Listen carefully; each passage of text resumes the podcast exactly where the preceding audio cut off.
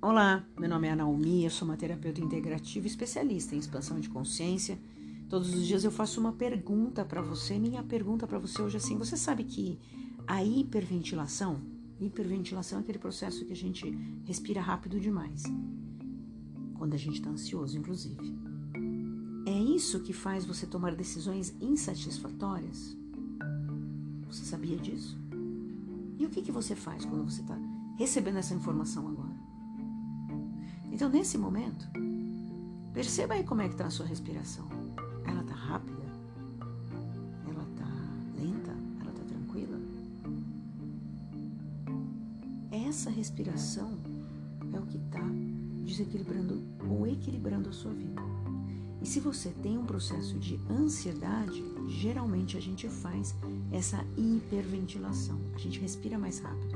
A gente faz uma respiração mais curta no diafragma, que é a respiração errada.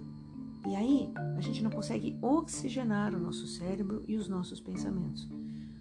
Então, muitas vezes a gente toma atitudes no, na rapidez porque está faltando ar. Está faltando ar e você não está percebendo. E aí você vai no imediatismo. Preste atenção na sua respiração. As respostas de tudo aquilo que a gente precisa estão sempre numa respiração bem feita. A respiração, ela é a chave para tudo.